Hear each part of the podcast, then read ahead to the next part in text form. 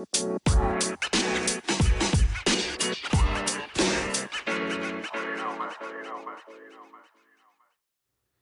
everybody, welcome to episode 23 of the Off the Bench podcast. This is your host, as always, Sean Crowell. And, uh, guys, yesterday and uh, Saturday, I was watching those divisional round games in the NFL playoffs, and I can't remember four four better games of football, especially in one weekend. Every single game was a walk off. Uh, you know, underdogs won three of them. They were tight games almost the, all the way through. Guys, those were just some fantastic games. I got some thoughts on some of those games for you guys. I have some thoughts on uh, some overtime rules, and I know that's kind of a hot topic that everybody thinks about, especially when a guy like Josh Allen doesn't get to touch the ball after the night that he had. Uh, you know, and I want to get into some of that stuff with you guys today. As always, guys, I appreciate some retweets. I appreciate uh, some follows. I appreciate uh, some reposts. Definitely get in the bag and ask some questions, okay? Uh, DM me I would love to answer your questions. If you want to come on the pod, if you just uh, have questions that you want to ask or topics that you want to hear about, I love all that stuff, guys. I love all that stuff, and I'd be more than happy to to to oblige with that one. Okay, well, let's get into it. All right, guys, I want to get into some of the overtime rules as far as the NFL playoffs are concerned.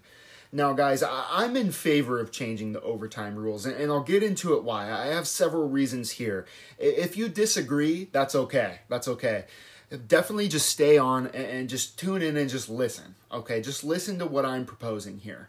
Now, as far as as far as the regular season goes, I'm all for the tie. Okay, now now I want the game to be over in the regular season. There's 17 games. These guys have a long, long season. I don't I don't need there to be you know an endless game where there's got to be a winner. Um, now th- there can definitely be a tie in those regular season games. Okay, so I'm I'm speaking specifically on postseason play. Now, when you have a game like last night, this becomes a, sort of a controversial topic again because you have a team like the Bills who they have the hottest quarterback that there might be other than the other sideline with Pat Mahomes and he doesn't get a chance to touch the ball because the Chiefs win the toss. Okay, so it, it's really it's really a difficult thing. Now Chiefs fans know all about this because in the 2018 AFC Championship game against the Patriots, they lost the coin toss in overtime, and the rest is history. Tom Brady went down, scored a touchdown, and won the Super Bowl two weeks later. Okay, guys, so the Chiefs, you know, they they I guess asked to change the rule that offseason. So after they lost that game to the Pats, they opted to change the rule and it got shot down. Okay, so I actually don't think that this rule will change. I really don't. I don't think they'll change it. Um, the NFL, it's a TV show, okay? So as long as the ratings are up, they don't really feel the need to change stuff.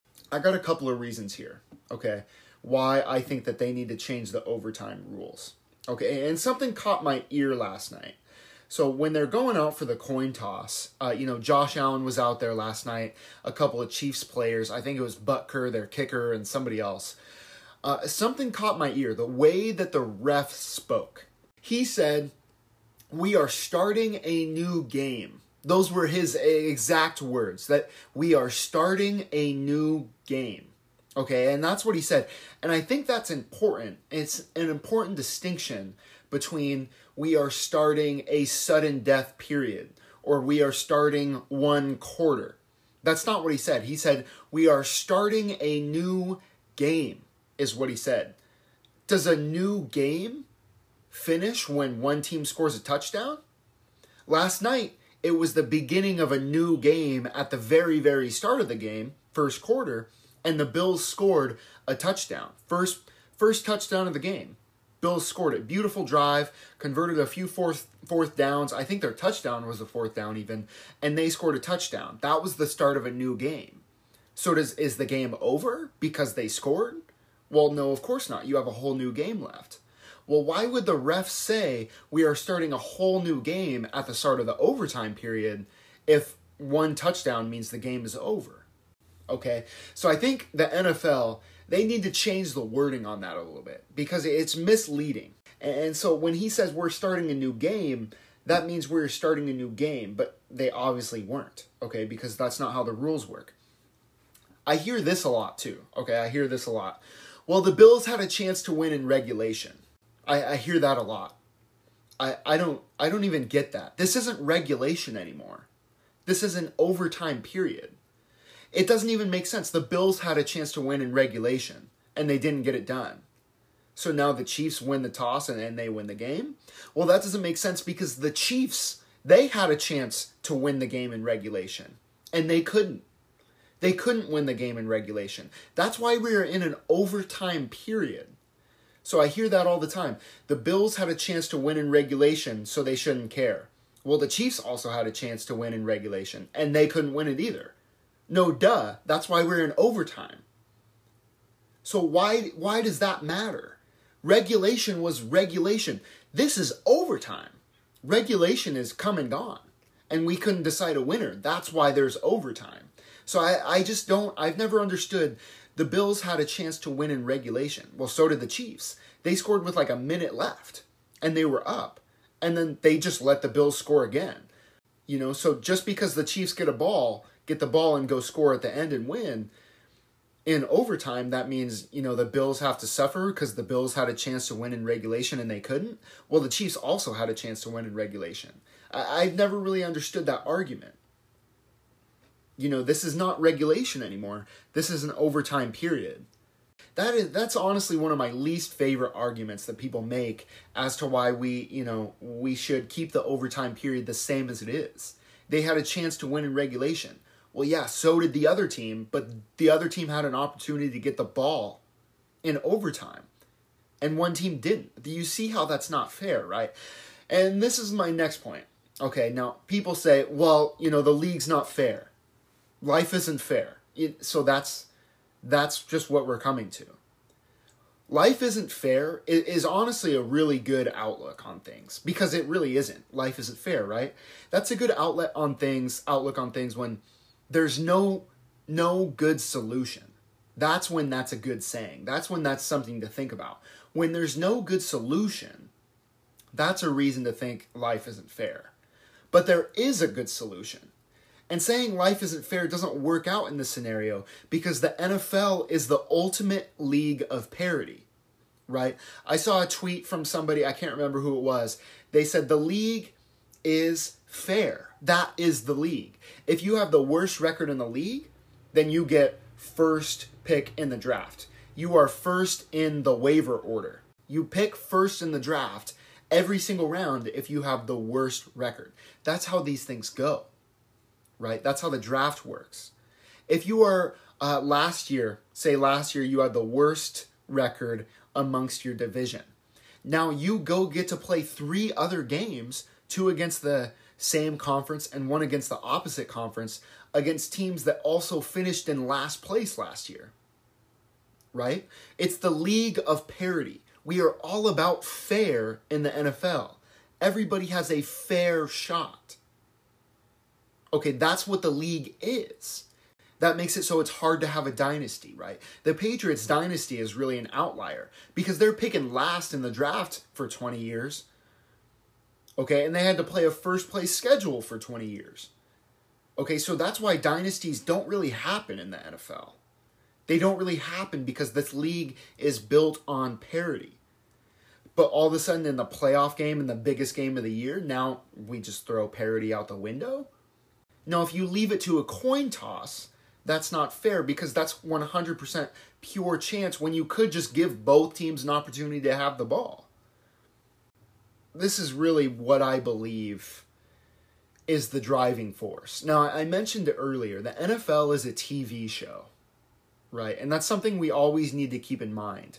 The NFL is a TV show. Okay, I, I was hanging out, you know, quick sidebar. I was hanging out with my brother and my dad, you know, a couple weeks back. We were talking about Antonio Brown and his exit from the Bucs. You know, when they were playing New York, he takes off his shirt. He's you know jumping around, jumping jacks in the end zone, and they were laughing. You know, and I said that's ridiculous. You know, I, I wouldn't touch this guy if I were another team.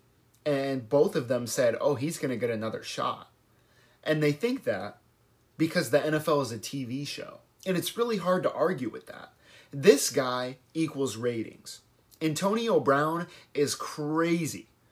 Too many guys in this league are really high level positive guys who are just, you know, they're not they're not flashy. They're not going to do a whole ton. That's really what the NFL is. That's like 95% of the league is a bunch of guys who just they do what they're supposed to do.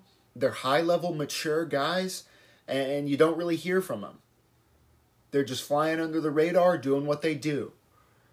But you got to have that 5% to shake things up, right? That's Antonio Brown.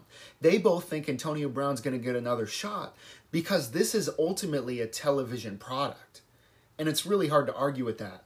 Okay, so back to it's a television product. So that's why, that's exactly why they need to change this overtime rule.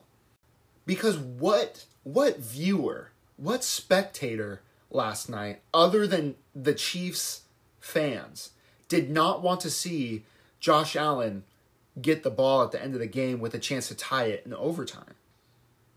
Everybody wanted to see that. Everybody wanted to see that. And ultimately, this is a TV show. The NFL wants to create the best TV show possible. Is that not a better TV show? If last night after Travis Kelce catches that touchdown pass in overtime, is it not a better TV show if we get butt kicker kicking it off to the Bills and we see Josh Allen with the ball one more time? Four downs to go the whole way down the field. That is, you're telling me that's not a better TV show? That is better in every single way. Now, I don't think the overtime rules should be should be the way they are. Right? Eh, eh, that doesn't make sense. I'm arguing they should be different. I I mean they should not be the whole length of the field. I think that they should be more like college overtime rules. Now, I've heard this before. I've heard that the college overtime rules are hokey that they're kind of silly. You know, you get the ball at the 25, there's no special teams, it's not a true reflection of the game. I've heard people compare to them to PKs in soccer. Guys, that's where I draw the line. Okay, now there is special teams in the college overtime period. You have kicks. You have the opportunity for kickers to make their kicks and for defenses to scheme something up and try and block a kick. Okay, so there is special teams. Now, there's no kickoffs and there's no punts, but there is a portion of special teams in this period. But saying they're like PKs in soccer is absolutely ludicrous.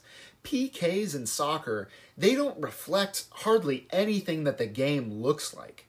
If you go and watch a soccer game and you go and watch PKs, PKs almost look like some sort of mini game in Mario Party. That's literally what they remind me of.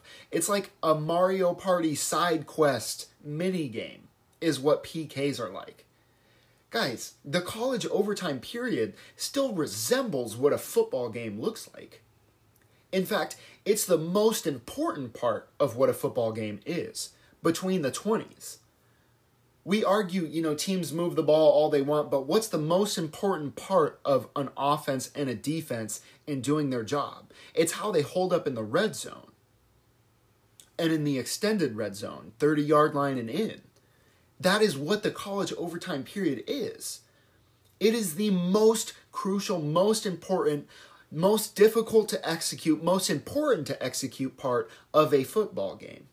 Now, I you know I'm not sure you can make it the exact same. I think teams should have to go for two just about every time.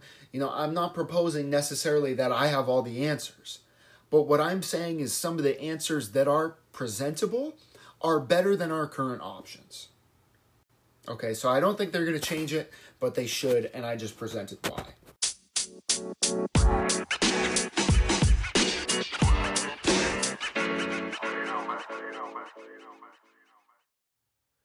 All right, guys. I uh, I've done this before. I'm gonna play a little game with you guys.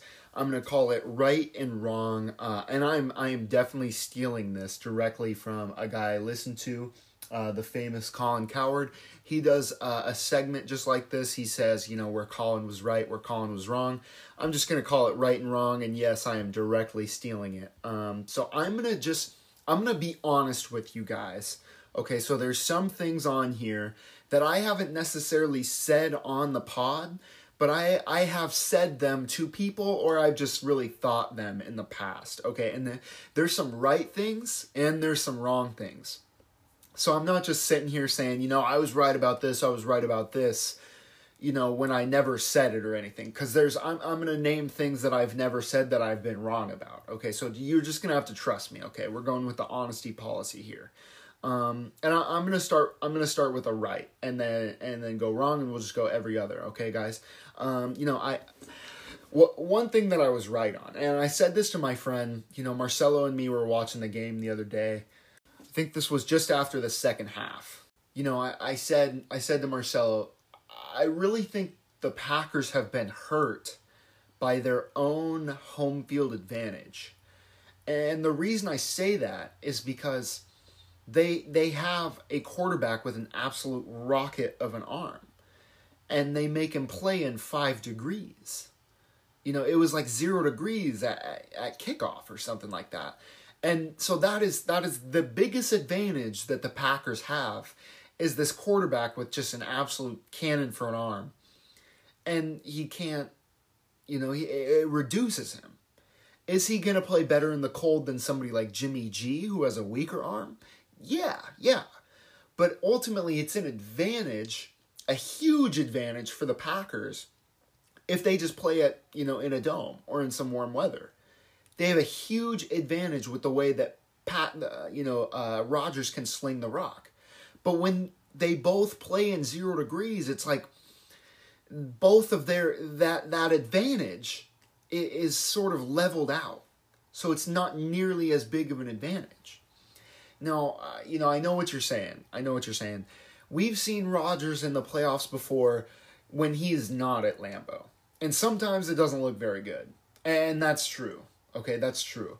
So it, what I'm what I'm saying is not that he would win every single playoff game if it was some at neutral site or you know if they had a dome in the in Green Bay or anything like that. I'm not saying anything like that.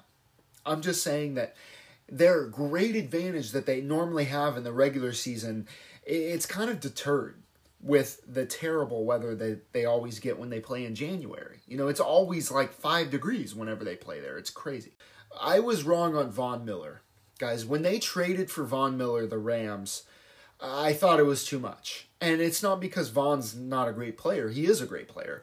But they traded a second round pick for Von Miller.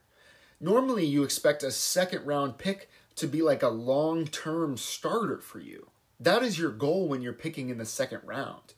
I said that's not a good move because, yeah, he might be able to make a play here or there, but it's like, I didn't think they were going to make it this far anyway. And he's been a huge reason to why they've made it this far. Von Miller had an outstanding game on Sunday versus the Bucs. They couldn't block him. He had an outstanding game versus, you know, the who did they play? The Cardinals in the first round. So Von Miller is clearly paying dividends for this team. I just didn't think it would be worth a second round pick. It, you know, right now it's postseason time. This is where we cash in, and this is paying off for them. Okay, so I was wrong about that. My thinking was just a second round pick. You're hoping that a second round pick, you're going to take him. He's going to be a solid starter. You're going to sign him to a, another contract with you, a contract extension after three or four years or whatever. And clearly that's not going to be the, the case with Von Miller. But eh, who am I? Who am I, man? This is working. Uh, something I was right about was Tyreek Hill. Guys, uh, you know, it, it happened when DK Metcalf. I don't even know if I spoke this out. But when DK ran the 100 and he ran a 10 3, you know, I said, you know, Tyreek Hill would run faster. Um, and I, I'm not even sure that's necessarily some hot take. I think most people would probably agree that Tyreek Hill would run faster. But, you know, and it's not even like we've seen him run 100. So it's not even like I'm guaranteed that I'm right. But after watching him just outrun defenders, these are NFL defensive backs. They are the fastest people. They not not in the world, of course, because you have sprinters, but they are close to the fastest people in the world. Eh, they're like second tier and, and Tyreek Hill makes them just look like they're slow. And what I thought, what I've been thinking, is that Tyreek Hill is basically an Olympic sprinter that is untrained. an untrained Olympic sprinter who just trained to play football his whole life. That's what Tyreek Hill is. And you stick him out on the field, and he's way faster than some of the most athletic people in the world. Okay, guys, something I was wrong about, and I know this one was on the pod. I, I'm eating my words on this one. Ja'Marr Chase, I, I, said I said that the Bengals should not draft this guy. And, and my thinking was you cannot draft a receiver when the Bengals O line is so bad. But it doesn't matter. They are so bad. Joe Burrow got sacked nine times and they still won because they have guys like Ja'Marr Chase on the team. You know, I, I said it doesn't matter that he's going to be wide open downfield when Joe Burrow's laying on his back. Well, the truth is, Joe Burrow launches it to Ja'Marr Chase as he's getting hit in the chest and driven into the ground, and he just pops back up. Apparently, it doesn't matter. Their O line is so bad. I said you have to draft Penei Sewell. You have to draft him over Ja'Marr Chase. They didn't listen to me, and they made the correct decision. So that's twice now that I've tried to play GM, and I was just clearly wrong. So I, this is this was my thinking. You cannot draft Ja'Marr Chase. Joe Burrow just snapped his knee. You got to get him some protection. Apparently, it doesn't matter because he can get sacked nine times and they can still win. Something I was right about, guys.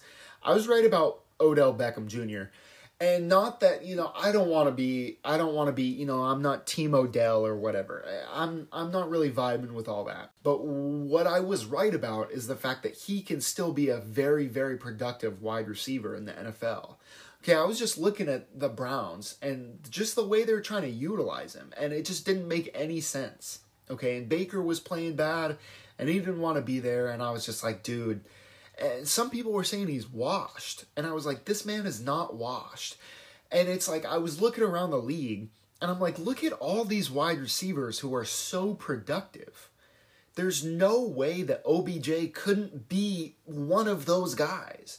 There's just no way that he couldn't be as productive as some of these second tier wide receivers who are getting big time numbers.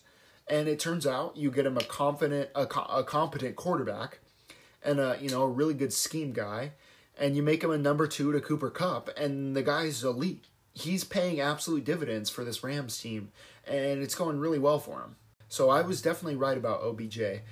Um, guys, what I was wrong about, uh, I'm I'm gonna I'm gonna actually, I'm still kind of fighting on this one. Okay, guys, but something that I was wrong about, I said that offensive coaches are not as important or not uh, more important i should say. They're not more important than defensive coaches.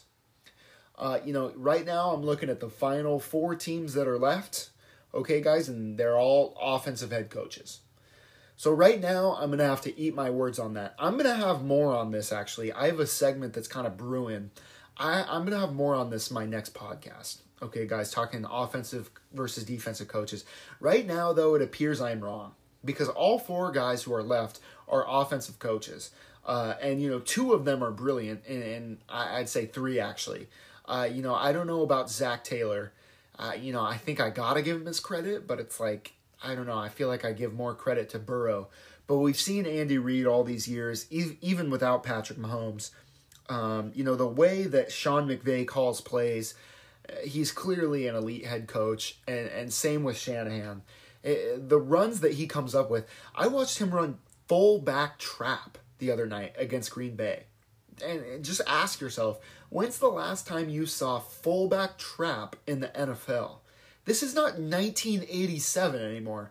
This is 2022, where if you don't throw the ball 100 times, Twitter thinks you're stupid. Okay, but Kyle Shanahan still some, somehow finds a way to utilize a fullback and make him extraordinarily valuable. Okay, so uh, guys, I'm gonna have to eat my words on this one. You know, maybe offensive coaches are better. I'm still, you know, I'm still questionable on that. You know, there's there's 19 offensive coaches, head coaches in the NFL this year. Okay, and some of them got fired, uh, you know, whatever. But there was 19 this year.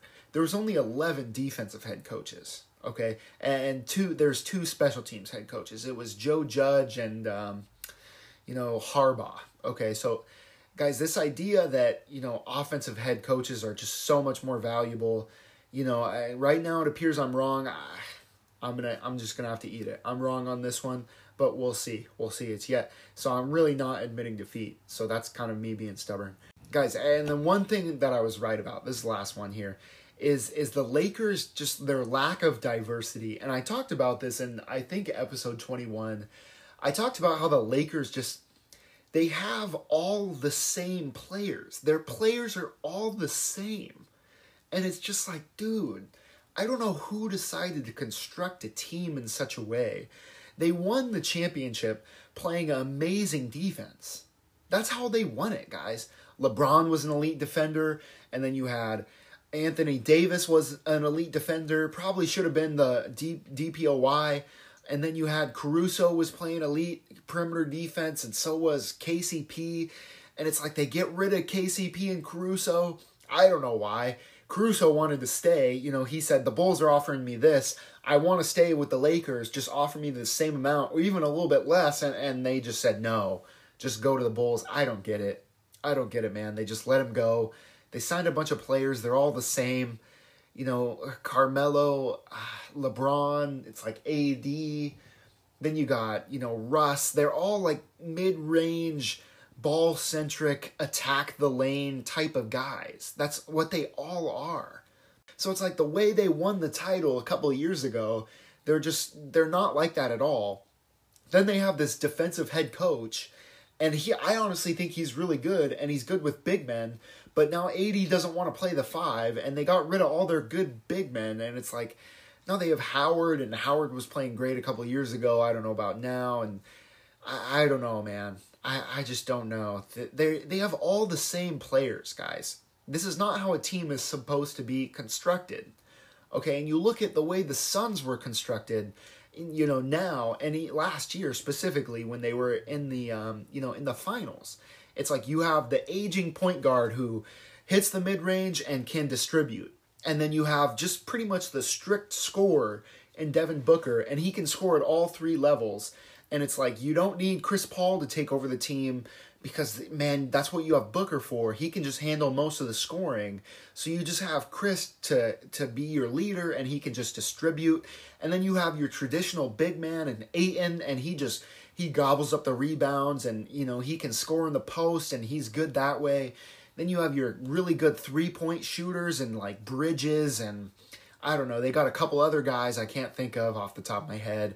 And it's like they all pretty much all of them play solid defense and it's like, man, they just have a really sound team, just the way they're constructed. And it's like the Lakers are just like, they're all the same, okay, guys, and they look terrible.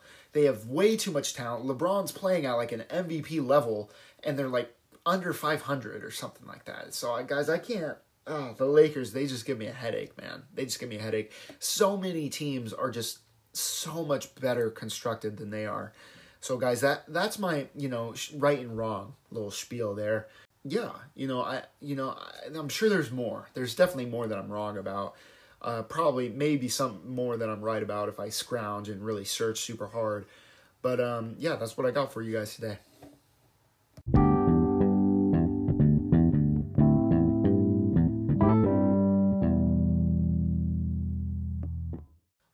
Guys. Uh, you know, I, I got the off the bench MVP here today, and this one's got to go to Gabriel Davis. Um, and this really was not even all that close, guys. He absolutely dominated the game. You know, Gabe Davis, he's a wide receiver for the Buffalo Bills. And the more I was watching him last night, the more I thought to myself, you know, I'm like, I don't even know if this guy starts for them. And so I looked up, you know, their starting lineup, and he doesn't. He does not start for them guys. So their starting lineup for, for wide receivers, you know, goes Stefon Diggs, then Emmanuel Sanders, and then third is Cole Beasley. Okay, so Gabe Davis, he is off the bench, guys. He had four touchdown catches in a playoff game, most of all time. He had 201 yards receiving. Guys, so his his average catch was 40 yards. He had that super long one, the 75 yard touchdown that was just one play that was like you know they had four plays in the third quarter and that was one of them another one was a three and out so it's like dude this guy absolutely went off i feel bad for him that they lost the guy won all of his matchups put his team in a position to win And, you know, the defense, they couldn't pull it out. You know, they couldn't get a stop with 13 seconds. And, you know, overtime, we know what happened there. But, guys, Gabe Davis absolutely deserves this. He does not start for the Buffalo Bills. And after that performance, that's just insane to think about. And, you know, I don't know all their contract situations there with the Bills wide receivers. Um, you know, obviously he gets time, so it's not like he never, you know, sees the field because they do go 10 personnel, they do rotate receivers and whatnot. So he, he obviously sees the field, but it's like, dude, this guy, he should not be, you know, he, he should be starting. It's just insane what he was able to do last night. Gabriel Davis is your off the bench MVP.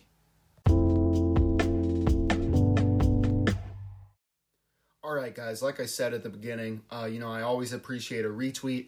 Uh, I appreciate you guys getting back to me, contacting me, whatever it is.